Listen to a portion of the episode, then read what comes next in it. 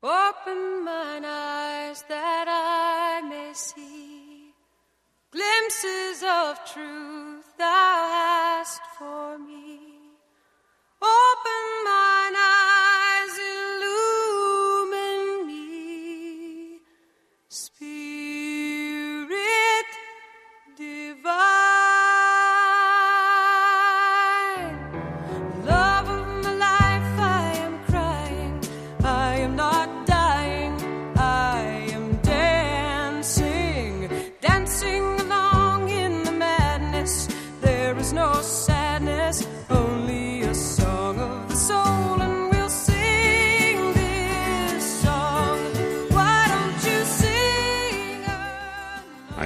To invite you to a soul level encounter.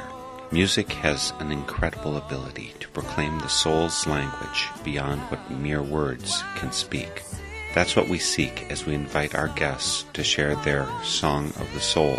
You will hear the music that has charted the steps of their spiritual journey, that has provided a touchstone in the soul's dark night and sung the heart's awe and joy when come to the light. Over the next hour, you will be a witness and companion to our guest's spiritual path and sacred testimony. Welcome to Song of the Soul.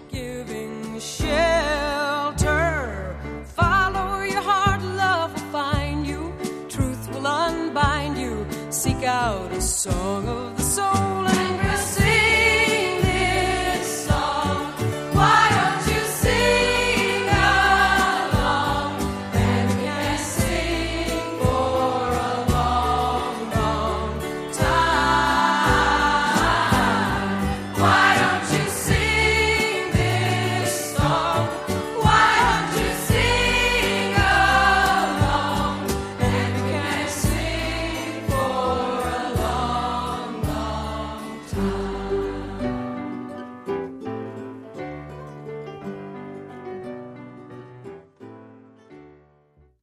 got a special treat on today's Song of the Soul. My guest is Peter Alsop, and we're doing this show in a special format this week because Peter is so rich in terms of the dozens of recordings he's made over the past few decades. We're going to do his Song of the Soul in two installations, and you're listening to part one of Peter Alsop's Song of the Soul. So you'll tune in again next week to hear the second part of Peter Alsop's Song of the Soul. If you haven't made Peter's acquaintance before, you're in for a special treat. Peter is funny, he's serious, and his music is a vital part of the work he does in this world. He's an educational psychologist, he writes great songs for kids. He's a humorist, he's a motivational speaker, he's won a number of Best Children's Album Awards. He's a father, and he's today's guest for Song of the Soul. Peter is joining us today from his home in Topanga, California, where he lives with his actress wife, Ellen Geer. I'm also told that his two adult daughters, who've been featured in many of Peter's songs, also have homes on the property, a financial necessity and happy side effect, as Peter told me, of having children who are artists. Welcome, Peter, to Song of the Soul. Thanks, nice to be here. Peter, how old are your daughters, and how long have they been living with you? Well, they've been living with me since they were born, and they're 25 and 29. But I think you've got even more people than that sharing the property, don't you? Yep, my wife Ellen has a son, Ian Flanders, and he married a woman named Abby, who's now Abby Flanders, and they have a two-year-old Liam, and they live downstairs in a converted three-car garage, actually. And the girls have their boyfriends, and they're living here too. So we got a bunch of adults knocking around. We all get along really well, and uh, they're not really homes that- on the property. They're more like eight by twelve Tuff Sheds that the girls have fixed up and sort of made uh, their own space. But it's wonderful having them around. Does this make you a patriarch? Well, if it were a patriarchal family, it would. Not the way it is, huh? No, I don't think so. It, it's um, I'm the old guy, and so I'm, you know. Um, but it's interesting because in my the family I grew up in, my dad was always in charge of stuff, and just didn't work out that way. I mean, I was with her when we were growing up, and there were the three kids, and Ellen and I. It was like I got one vote. That was it. I'm going. Wait a minute. I'm supposed to have more than one vote. I'm the dad, you know, but it didn't work that way. Ah, well, Well, let's start talking about your music, Peter. When did you start performing music? Oh goodness, I think it was church choir. I was in the choir, and I was I wasn't ever a soloist or anything. I mean, I would, I don't think I even stayed in pitch very well, but it was sort of more of a social activity. And I remember I did get an award for perfect attendance, but other than that, it wasn't much about the music. As a songwriter in high school, I wanted to be in a rock and roll band. Just saw these girls screaming at these guys with the guitars. I said, "That's a job I want up there." And so I got myself a baritone ukulele, and oh, probably my junior year, and I had a friend that taught me how to tune it like a bass, and I practiced bass licks off of the radio for. Of course, I was two or three octaves higher than the bass, but I learned how to do that and got myself a bass guitar and joined a rock and roll band. So I was in high school. I started doing that. And started writing some of my first songs around then too. If you were into rock and roll, who were your favorites? Who were the people you were trying to emulate? You know, the Beatles were just coming out at that point. I mean, this was way back when, and uh, you know, whoever else was there was. You know, I liked rhythm and blues a lot, R and B, and so that my early bands had a kind of a mix of kind of psychedelic music and Detroit sound. It was really interesting. Oh, you were a Motown fan?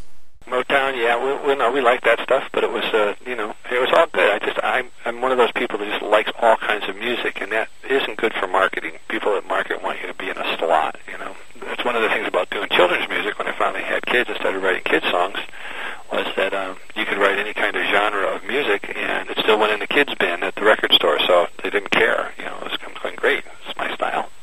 Actually, that's one of the things that I've really enjoyed about your music you'll have a song that sounds like reggae here, and then one that sounds country western, and then another one that sounds like a Glenn Miller song, uh, and just all over the map. And that's really fun thing with each of your albums. You mentioned that you were in a church choir when you were young. What kind of church upbringing did you have? It was one of the things. I think my dad had no religious background whatsoever, and my mom had been a Christian Scientist, and so they decided they'd sort of compromise, and we came out congregational, just the church we went to, which was not, you know, my dad would drop us off at church on his way to the golf course on Sunday mornings, kind of thing. And it wasn't any kind of a strict religious upbringing. It was more as a social center, and my father's nod toward my mother's spiritual side, and so I said, okay, well, sure, we'll do that.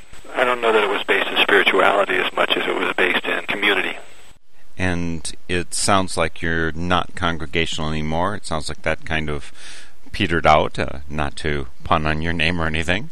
I was going to say, like, I, I to like a different phrase when people say that. the spirituality in my life these days has come from 12-step programs. It's different. It's wider and more expansive, and includes the human experience of spirituality. That isn't one particular strain, or you know, says this is the, the only way. That doesn't feel right to me. If there's a spirituality to our humanness. It is it lives in all humans and is part of our life energy. So that's where I come from with that. Hmm. You know, while you have plenty of serious, really very moving songs that you've created, one of the super abundant features of your music is the humor. Some might use words like impishness, rascality, if that's a word, or even shamelessness to describe your humorous songs. Were you a difficult, insubordinate child? Well, it all depends whose perspective you're looking at it from, Mark. You know, if you're looking from my parents, I, I mean, I think they liked me, but I was, my dad is real controlling, so I was the kid that was always testing that limit. You know, he'd say, hey, I told you not to walk on the grass. And I go, no, I'm not walking on the grass, Dad. I'm walking right on the edge of the grass, you know. So it's little passive aggressive stuff when you run into someone who's very huge in your life, whether it's a, a parent or whether it's an organization or a government.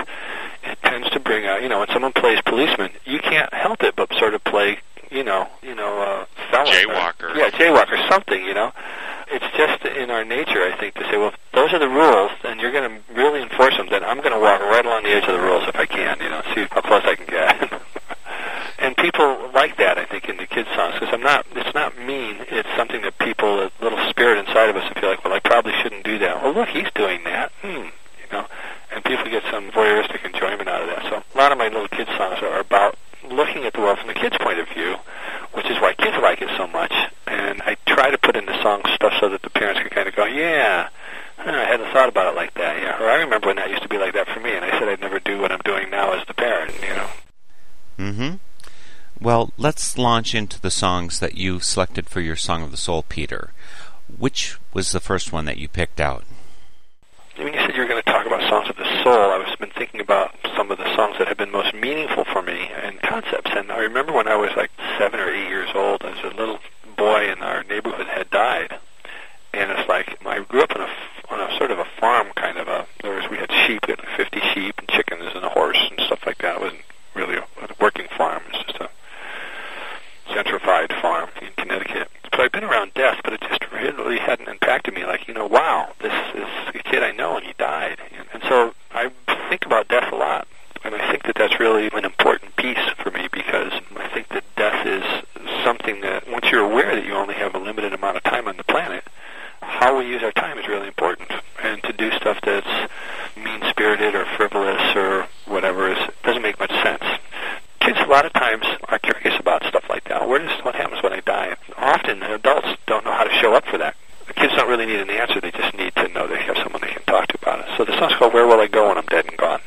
Is this a question that you actually got from your daughters when they were growing up? No, actually, there's a bunch of things that were really concrete questions that I turned into songs, but this one wasn't. This one was more realizing. One of the Halloween parties that they have, they would have these school carnivals, and one time the girls came home to have these little activities. They'd thrown pennies and won a goldfish, and this goldfish sat in a little jar on our kitchen counter, and I'm thinking, well, this guy will be a floater in the morning, you know, but he didn't. He lasted five years. We kept, kept getting bigger and bigger bowls.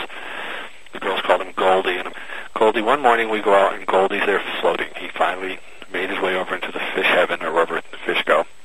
And my wife says, "Oh dear, look at the girls are going to be so upset. Well, we should just flush him down the toilet." I go, "No, no, no, you don't want to flush him down the toilet. We need to not avoid this with the children. We need to, you know, make a ceremony." So the kids came home and said, "You know, Goldie died, and we had a little fish funeral, and the girls took a little matchbox and made a little coffin, fish coffin for him. We took him out in front, and I sang some fish songs and said a little fish sermon over the fish, and we were standing there and looking sad and finally buried put some daisies in the grave, and well, my wife didn't want anything to do with this, and uh, so we're standing there, and Willow, my youngest, says, "Dad," I said, "Yeah," and he was, "Can I say something?" I said, "Sure, of course you can." She looked at me. She said, "Can we go now?" Which made me laugh, just simply because you know it was clear to me whose issue it was about having this like little ceremony. It certainly wasn't theirs; it was mine. So um, one of the things I've learned over the years is to not put my stuff on other people, but that was just a clear evidence of my doing that with my children. That was my issue. I could have found out how they were feeling or created a place instead of pushing my agenda with them so much, you know. An awful lot of my songs, I think, are kind of things I've learned as a parent, and how do you pass that on to other parents? Well, if you give the kids' point of view, like "Where will I go when I'm dead and gone?" As you, when you hear the song, you'll see that there's some stuff in there. There's a line that says, "My questions make some people nervous. This stuff's not for kids," they say. Well, I don't care if you don't know. I need to ask you anyway. Oh, where will I go when I'm dead and gone? And that actually is really important because a lot of times us grown-ups think that we have to have all the answers, and we don't. Kids just need a safe place to go so they can talk about it. I think it's a good time listen to the song. Let's listen to Where Will I Go? And it's by our guest for today's Song of the Soul, Peter Alsop. I'm glad that I can ask you about things that I don't know. Like when my body dies, I wonder, where will I go? Oh, where will I go when I'm dead and gone? Where will I go when I die? If my body's down in a hole in the ground, will I fly up in the sky? Oh, where will I go when I die? Dead goldfish go down the toilet bowl. Dead mice go out in the trash. My sick cat disappeared at the vet. And Grandma came home in a pot full of ashes. Will I be a ghost in a haunted house? Will I scare kids when I say boo? Will my foot hurt when I kick the bucket? Oh, where will I go when I'm dead and gone? Where will I go when I die? If my body's turned into smoke and burn, will I make a tear in your eye? Oh, where will I go when I die? Hey, maybe you could dress me up and keep me around. Sit me in your kitchen chair. Then, if you got lonely and you needed someone, well, I'd be right there. Or you could hang me out in the sun on your patio. I'd dry hard as a stone. And the wind would make music on me like a radio. You could dance to my rattling bones. Oh, oh where will I go when I'm dead and gone? Where will I go when I die? If my body gives some parts to save kids, will I disappear like a sigh? Oh, where will I go when I die? Some folks say we go up to heaven where no one's cold or scared. I bet no one's lonely in heaven, they only let friendly people in there. My questions make some people nervous.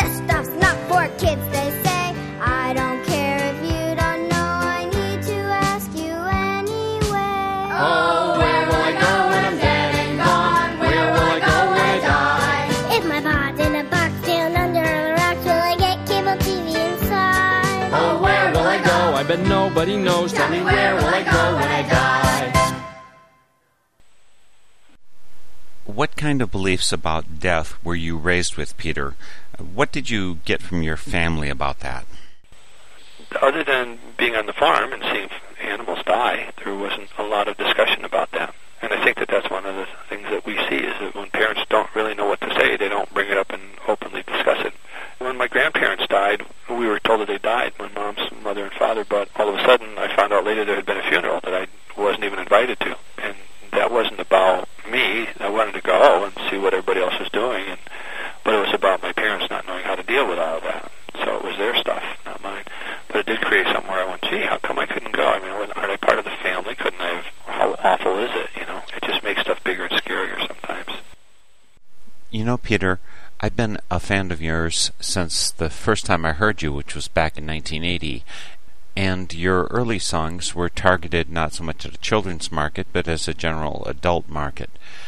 I think that your first album included the next song that you've chosen for your Song of the Soul, a song called Strength. How does this song fit in your Song of the Soul? Well, Strength is an interesting song because it really took a look at my relationship with my dad and my mom and what the nature of being a strong person is. My father's strength was one of picking the kids up and carrying them around and just being assertive and going out in the world and doing things. And my mom's was a gentle strength about caring and always showing up and being responsible and dependable in that way. And then they got divorced, as which has happened to lots and lots of kids and families. And I was taking a look in the mirror and trying to figure out what my strength was.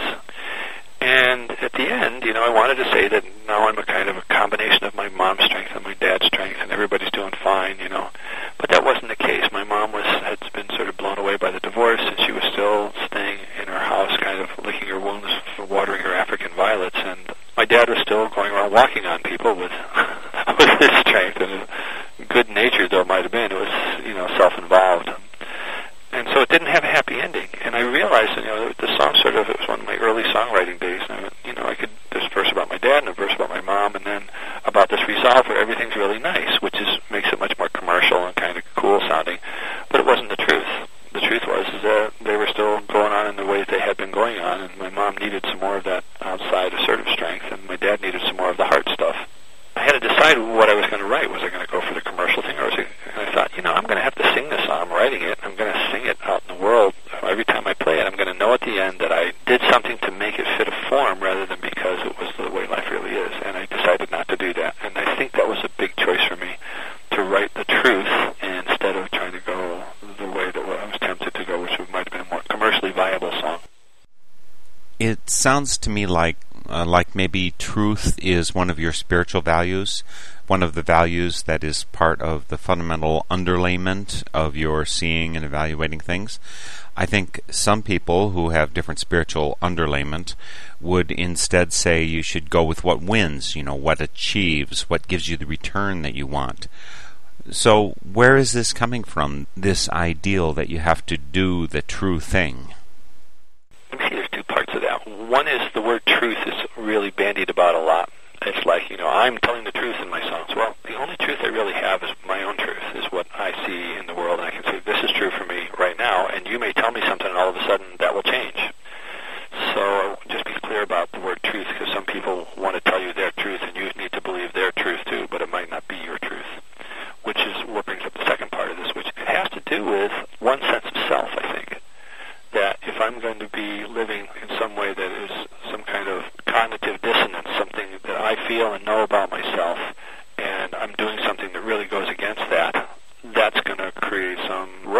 Samuel.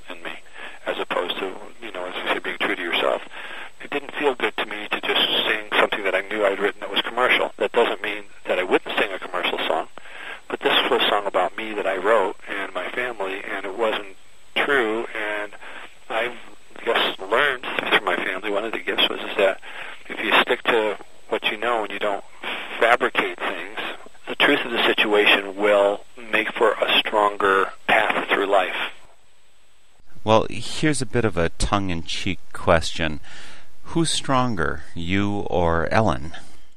I think that uh, strength is a quality that's hard to define. It comes in a number of ways.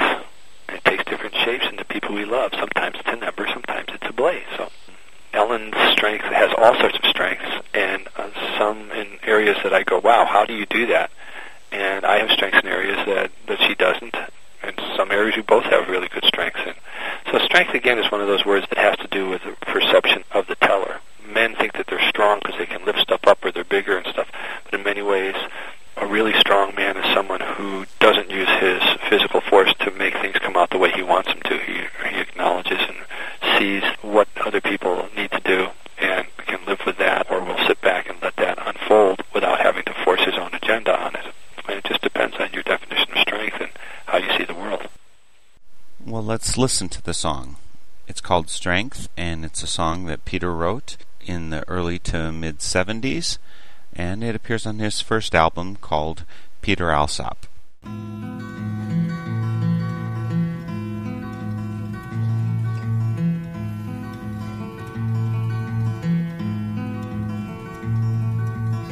Strength is a quality hard to define, for it comes in a number of ways. And it takes different shapes in the people we love. Sometimes it's an ember, sometimes it's a blaze.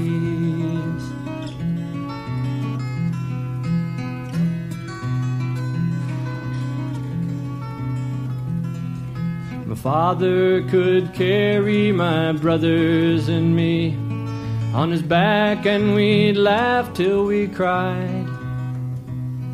And he made us play straight when we got off the track, but he'd never say much of what he felt inside. His business came first, and we all understood, cause he carried his family well. And he'd always explain, and his reasons were good, and his logic rang clear as the toll of a bell. Strength is a quality hard to define, for it comes in a number of ways. And it takes different shapes in the people we love. Sometimes it's an ember, sometimes it's a blaze.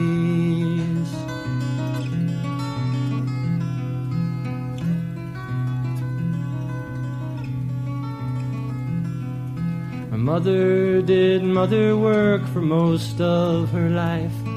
We depended on her to get by.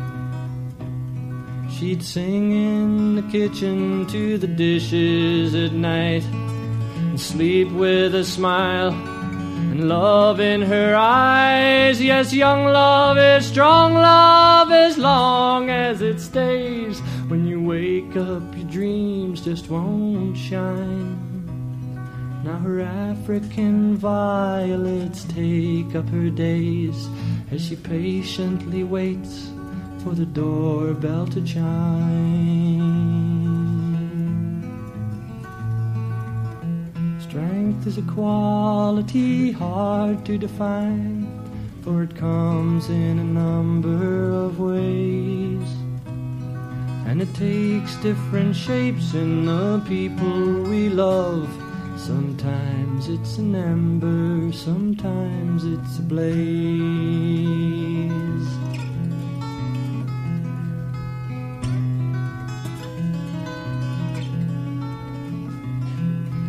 Father got married again, I've been told. Strength of character can't keep him warm. And it's hard for my mother to break from her mold.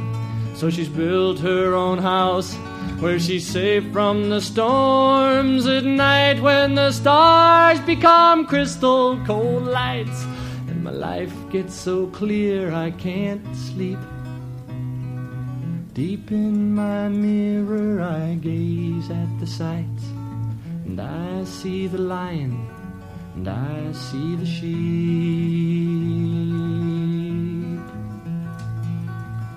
Strength is a quality hard to define, for it comes in a number of ways. And it takes different shapes in the people we love. Sometimes it's an ember.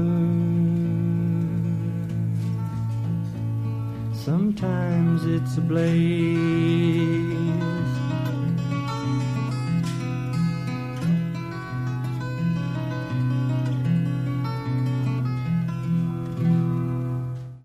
That song is by my guest for today's Song of the Soul. My guest is Peter Alsop. The song was Strength. And I'm your host, Mark Helpsmeet, here on Song of the Soul, one of the Northern Spirit Radio programs that I produce. Peter, were you involved in men's movement organizations and thinking on the way through those years, the 70s into the 80s? Yeah, my first album that I did with dealt primarily with men's issues was called uh, Sleep at the Helm. Came out in 1976. They wrote that mostly from little flashes of insight I had into my own personal growth from living with my feminist girlfriend at that time. And then I found out about that there is a national organization of changing men. I think the organization is now called NOMAS, is a National Organization of Men Against Sexism. And it was a feminist men's group. There's a big conference at UCLA. They've been their fifth. I didn't even know these guys existed, and I went there. A lot of men were looking at our relationships with our fathers and with our children, with our wives, with our partners. There's a, probably 50% straight, 50% gay. A lot of the homophobia, men expressing affection to each other or just being afraid of other men, and taking a look at men and violence in the culture. And I've been involved with that kind of endeavor for a long time, well, since 1975, and they're still going strong. So a lot of my awareness about different kinds of issues that had to do with interpersonal skills and what's going on not only came from my internal, you know, saying, well, what feels right to me here, but also I learned so much from the women in my life. I had um, my early girlfriends, a number of them were feminists. One I'm still buddies with, uh, Debbie Frank, who lives up in Willits now in uh, California, and we see each other regularly. But she just opened my eyes to so many things, and that's when I got involved in the men's movement. Started realizing that an awful lot of the things that go on in the world are based on gender perceptions. We talked about filling a form, you know, like a song. I could try to fill the form of the song intellectually in my head was a commercial song, or I could say, how does the world really work? That's the way with gender is. is that, what's the first question you ask when a baby's born? What is it, a boy or a girl? And so right off the bat, our sexual conditioning starts, and it has a lot to do with how our parents and our culture expects us to grow up and behave. I wrote a song called Baby Needs a Parent, which is a way to sort of address the gender issues. What kind of parent do you feel that you've been? And feel free to quote or ignore the feedback that you received from your own daughters. I think you're going to need to interview them to find that out. Wouldn't they be the best resources for that answer to that question? I feel good about my parenting. I think a lot of it has to do with time. Time is an incredible gift to give, and when you're always busy with other stuff, you're not there with the kids. And so, how to, you know, and how do you do that while you have a career and stuff? And so, I, you know, I just tried to keep my priorities. There's been times when I can't be with the kids, and I would have liked to have been, or they would have liked me to have been. I was always the only dad at all of the PTA meetings and things where the kids were school because Ellen had a son when we got together, and she said, "I've been there, done that. You want to go? It's great. You take this one." so, yeah, no, I feel uh, I feel really good about that. The kids did buy me a, uh, a parking space sign that says "Parking reserved for the world's best dad." So, I mean, what can you say? Well, I imagine what we could say is that a baby needs a parent, a parent like you who can be strong in many different ways and spend time with them. So let's listen to your song, Baby Needs a Parent. It's by our guest for today's Song of the Soul, Peter Alsop. Baby don't need no silver spoon, don't need no rubber dub dub. It's apparent that a baby needs a parent who can give that baby some love. Now every baby's got one mama, Mama, and every baby's got one pop. Pop. These days some babies live with one or the other cause the parents get all split up. Now, if a baby's only got one person to guide that baby along, well, you might think that's a one sided baby, but maybe you might be wrong. Though everybody says that a baby girl needs to learn a woman's gentle touch. And a boy needs a man to raise him and to show him how to be tough. You know a baby can't grow up gentle when a gentle daddy takes good care. And a baby can grow up strong and brave when a strong, brave mama is there. Mm-mm, the baby don't need no silver spoon, don't need no rubber dub dub. Well, it's apparent that a baby needs a parent who can give that baby some love. Now every baby's gotta have at least one person who can be both gentle and strong. Well, if the mama and the daddy can both do that, then that baby's never gonna go wrong. Well, the baby don't need no silver spoon, it don't need no rubber dub dub. Well, it's apparent that a baby needs a parent who can give that baby some love. You know, Peter, in terms of thinking about parent and love, and, you know, what a baby needs is love, and thinking about it in terms of a song of the soul and spirituality and that kind of thing, I was thinking about the role of God as parent. And I don't want to get all theological on you, but maybe I'll try just a little bit. I assume you know that the word that Jesus is quoted in the Bible as using for father was more akin to daddy and certainly God is mostly referred to as Father and as male in the Hebrew and Christian scriptures, at least the ones that were canonized. There are books that were not included in the Bible that were written back then, which refer to kind of a mother father God. How did you or do you react to the parental qualities of God, or however you experience that? You know, in terms of uh, there being a father, there's God or the Spirit being a father having gender, that doesn't make a lot of sense to me. I tend to find my beliefs about the spiritual part of our humanness. It's the part where we say, I don't know what to do with this. I don't understand it. And every human runs into that at some point or other. And that's what our human spirituality is. What do you do with it when you run into questions and things? You go, I have no idea. I don't understand how this works. A lot of the indigenous peoples had thought of the sun as a father and the moon as a mother, and you know we all seem to come into life with a father and mother aspects. There's also when you're little and mothers and fathers are bigger than you, there's a power differential too that has to do with there's huge, powerful, godlike beings are feeding me and taking care of me or or not, but I feel powerless compared to them in many ways. And so that model projected onto a spirituality kind of a grid, I don't think it needs to be like that. I think it has to do with the way people think of their parenting. And I've told my children since they were little, I'll always be your dad, but at some point I'm going to stop parenting you. I'm a big fan of using verbs instead of nouns. I am your father, yes, but that means a lot of different things to a lot of different people. When you get to be older, I want to be friends with you. And if we're going to have a friendship, how we treat each other is really important and what we share and stuff like that. When you're born, I'm 100% in charge of how you behave and what you do. But I'm going to be turning that over to you. That's my job as a parent, to turn over that control of your life. And hopefully by the time you're 16 or 17 or 18, you're doing 100% of this. And I'll be there to support you and give you advice, but you're going to have to make those choices yourself. That's the only way we're going to be able to have an equitable kind of friendship. And I believe that the spirit that's around us is that, we have a relationship with some form or other, that spirit of life and the way things live and the way things go also has a relationship with us that I don't see as being male or female. I see it as being about joy and beauty and love. I think that we have pain and stuff that we feel and our painful emotions and being scared and sad and angry, that those are our feelings and part of the depth and width and the colors on our palette of being alive, that we have those things to inform us to, to be able to move ahead. I don't believe that God makes you feel sad or makes you feel happy. I don't think anybody does. I think those are feelings we have as the creatures that we are on the planet. I want to check about your impressions about the parenthood of God from a different point of view. The word that in the Hebrew scriptures is translated as loving kindness is from the Hebrew root word for womb.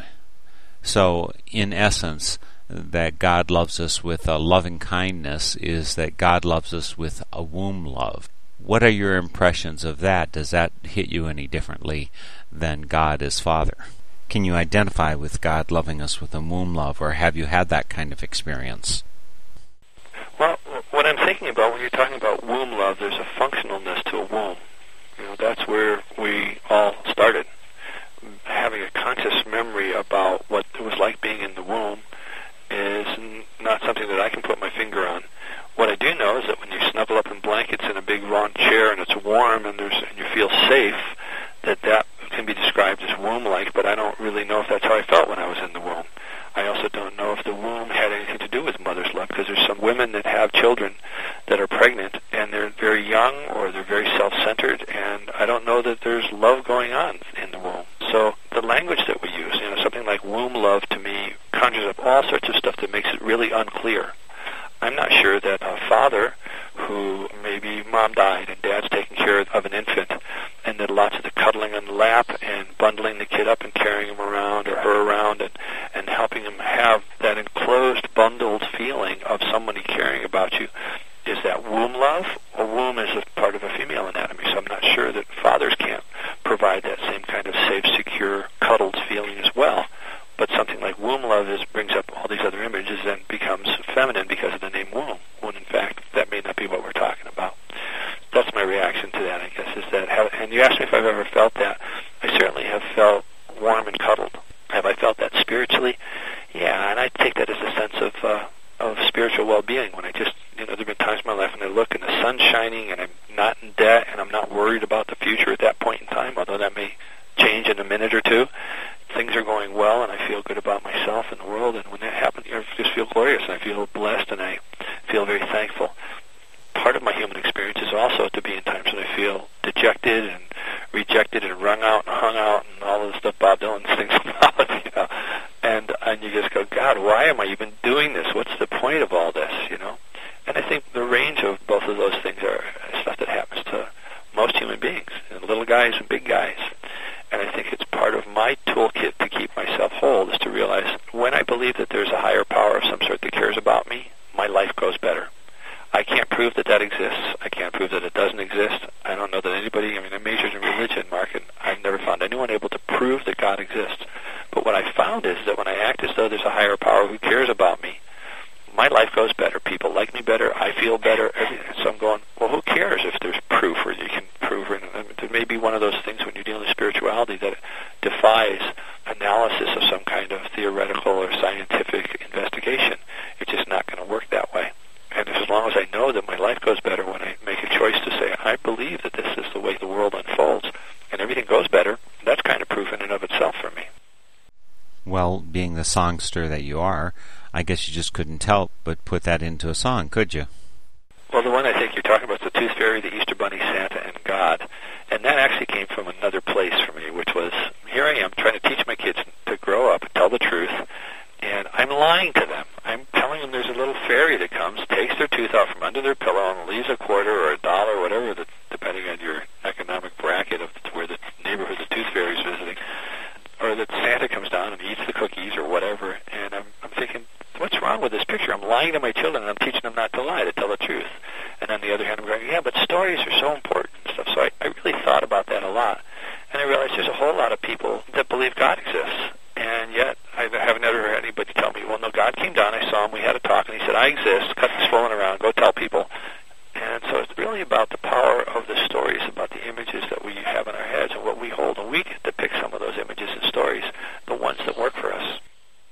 And what stories do work for you on a spiritual level? What I believe is, is that when I hold that there's a higher power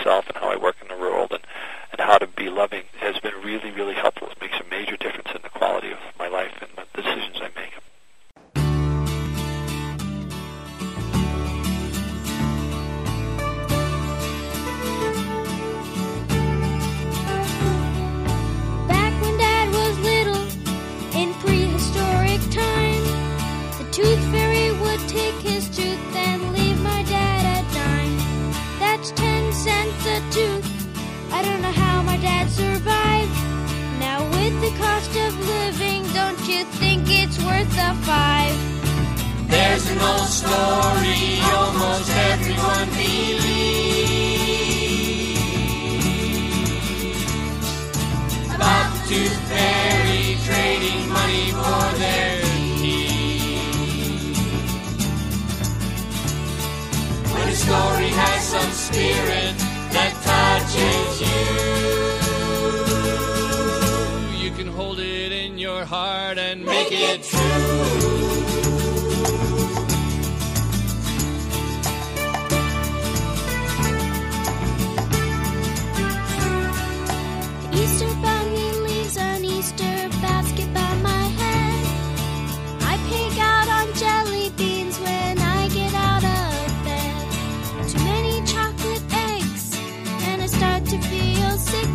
the Easter bunny gets these things story almost everyone believes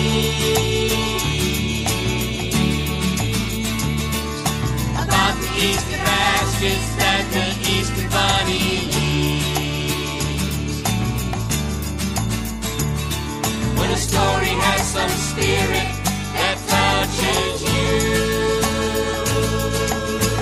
you can hold it in your heart and make it true.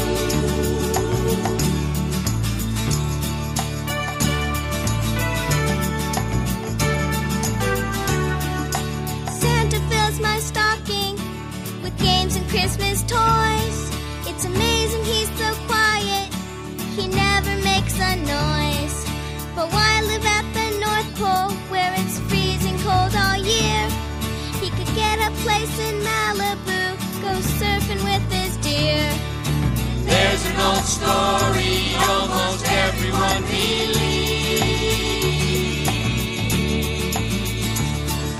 about how Santa visits on Christmas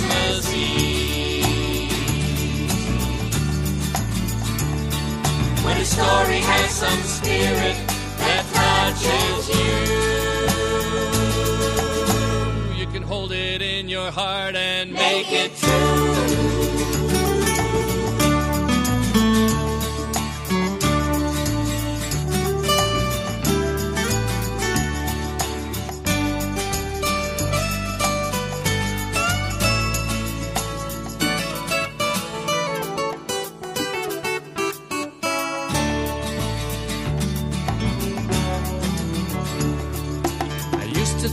That God should stop by just to say hello. But then that never happened. So how am I supposed to know? I guess I know cause when I stop and take the time to feel, my life just goes much better. That's how I know God's real. Yeah, there's an old story almost everyone believes about a God whose love for us never ever leaves. When a story has some spirit that touches you, you can hold it in your heart and make, make it true.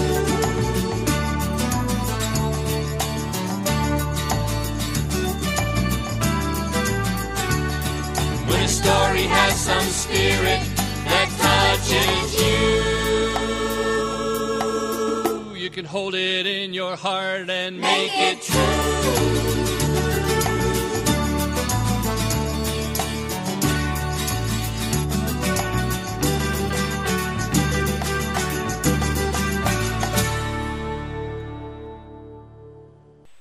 That song was The Tooth Fairy, Easter Bunny, Santa, and God, and it's by our guest for today's Song of the Soul, Peter Alsop.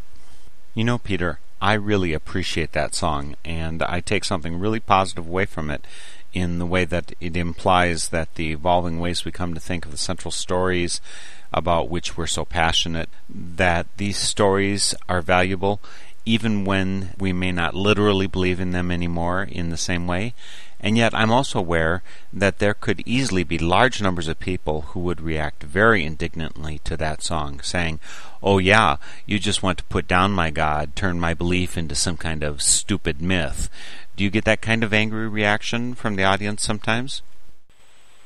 Sometimes when I do a song from a stage, the people hear it as a complete piece and they go, well, well I'm not going to say anything to them about it. And other times people will come up and talk to me. So yes, I do hear things sometimes, not very often, but I've had great discussions with folks, and I try to invite, be inviting, and feel like a safe person where I'm not going to jump down someone's throat or anything. I believe that there's a whole bunch of different ways of seeing the world. And my friend Utah Phillips would say sometimes someone will come up after a show and wants to talk to you. And he'd get up and say, you know, Utah, you should say this and this and this and that and that and that. And he goes, wait a minute, wait a minute. I got myself a guitar and I'm doing my politics on stage here. You know, if you want to do your politics, you get yourself a guitar and then you go find a stage and do that. so, you know, there's a lot of different versions, and sometimes people are bringing it up because they're curious about my take. Sometimes they bring it up because they don't like what I said; it doesn't fit with their world, but they liked everything else I said, but they're curious about that. That feels uncomfortable to them, and they want me to affirm the way they see the world, maybe. And the thing for me, Mark, that has been one of the many, many helpful lessons I've learned over the years on the planet here. One of them is that I believe that adults are nothing more than little kids in big bodies. So when somebody comes up and they've got an agenda that might be veiled, you know, they might just say, "Well, I want to ask you about that." When in fact you get a sense that they really don't want to know what you have to say at all. They just want you to know what they think and want you to believe their way so they can feel comfortable about it. That can be really upsetting, or you can go, "Well, it's a little kid in a big body, and I get that he's feeling or she's feeling nervous, so I'll explain as well as I can about where I came from, and then make sure I set my boundaries so that they know that I want to listen to what they have to say because I'm curious about that." but I may not agree with them about it, and that's okay. It doesn't mean I don't care about them as a human being or vice versa. And if there is a higher power out there who cares about all of us, then that higher power is going to unfold to us what we need when we need it. And I'd like to do a poem for you that's written by a friend of mine. It's called The Newborn by Rosita Perez. It was 1963, and the three-week-old baby was turning blue in the bassinet, very obviously choking. My two-year-old was saying that she was sorry and crying and looking very scared. I removed a piece of ham from the baby's mouth. Her sister had been eating a sandwich and thought it was a good idea to share a little of what she had. For some reason, that reminds me of how I feel around people who are so publicly religious and self-righteous. They insist on force-feeding the rest of us their sustenance of meat when our digestive systems can only tolerate milk. Maybe that's why we choke on it too. We are still newborn and need more time to develop, that's all. And it has little to do with calendar age. If they had faith in the source, they would know that the same illuminations that came to them will come to us when and if we need them enough to reach out. God doesn't play favorites. Wow, that is quite a roller coaster of emotions. You know, the baby choking, the well meaning sobbing sibling, the self righteous religious, and the humble newborn religious. You know, she probably gets a more positive, or at least a less outraged reaction by saying that the we, the non self righteous religious, are the newborns than if she had suggested that the roles were reversed and that the literal minded religious were the newborns that were in need of maturing. Depends on who's listening, doesn't it? People that tend to have a more flexible, accepting version of a lot of different ways that God could be see the world in a, in a different way a lot of times than people that say, this is what makes sense to me because it's written down, it's in the Bible, this is it, or it's in the Quran. and this is exactly the literalist sort of thing.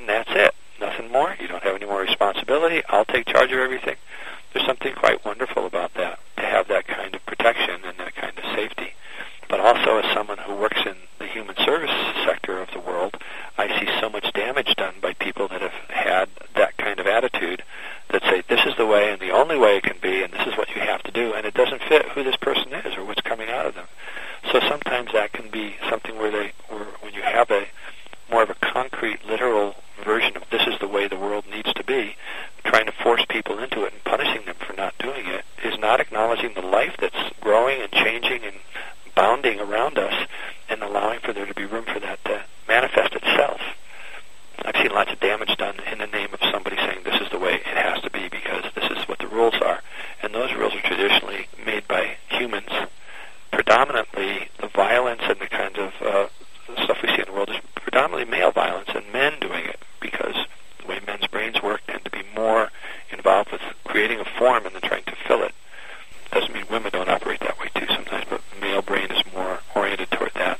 So if you look at the news and see all this war going on and all the horrible things that are happening and the corporation takeover, mostly men, and there's a, and we need to call it what it is, it's male violence. Actually, my favorite image of that kind of divine human interaction is that we are humans dancing with God as our dance leader, that there's a whole number of steps that we could be doing, like you learn when you're going to do ballroom dancing. There's a whole number of steps that you could be doing, but unlike square dance, it's not codified, it's not shouted out, here's what the rules are. Rather, you develop a kind of intuitive way of moving, of knowing what your partner is doing and communicating to your partner what you're going to do so that you dance together by this deep kind of mutual knowing that you share. And I imagine that's not an image that works for everyone, but for me, as a folk dancer, as a ballroom dancer, and as an intuitive dancer, that's the kind of image that speaks to me of the openness and creativity of that connection. See how that would be helpful. I, I, I was, as you were talking about, I was thinking about generally the man leads when they're doing a waltz, and the woman's role is to respond. Well, even in a square dance setting, it doesn't have to be male or female because you can have two little kids dancing or an old person and a little kid, and gender isn't really the issue. There's just a, it's really to differentiate one or the other. It's not really about gender. And there's times when you don't know what you're doing and you're the man and the woman's pushing you around, you know, which is great because you do have to have exactly what you're saying is, is a, uh, an awareness of what's coming from your partner. And that's the truest sense of the word partner, I think, is when there isn't just one who's designated as leader and the other one as a follower. And in any kind of long-term relationship, my wife and I have been together for 33 years, so there are times when she knows what she's doing and I'm just not in a place to be able to even participate. I'm just, you know, whatever. I'll do what you need because it's, you know, tell me, just aim me in the direction. I'll go, do you want me to, now I feed the dog, okay, and now I'm going to beds. and I'm going, whatever, because I'm just vegetable today. And there's other times that the shoe's on the other foot, and that kind of give and take is something that happens over a long period of time with partners, whether it's with a higher power as a partner, because I think that uh, it isn't always just one direction from God. I think that we learn things and our input and who we are at that certain time has something to do with the kind of lessons that get put in front of us. Well, Peter, I think we have to take a break until next week. You've got just too much good music and too many good stories to share with us. This is the end of part one of Peter Alsop's Song of the Soul to be continued next week. Peter Alsop is an educational psychologist. He was a wannabe rock singer. He's a great humorist, a father, a motivational speaker. He's got riches in music all over the map. I invite you to come back next week when Peter Alsop will deliver part two of his Song of the Soul. You can hear this program again via my website, which is northernspiritradio.org. And on that site, you can find a list of the music included in this program, other programs, helpful links about our guests, and you can listen to all the programs once again via that website, northernspiritradio.org. Song of the Soul is produced by Mark Helpsmeet.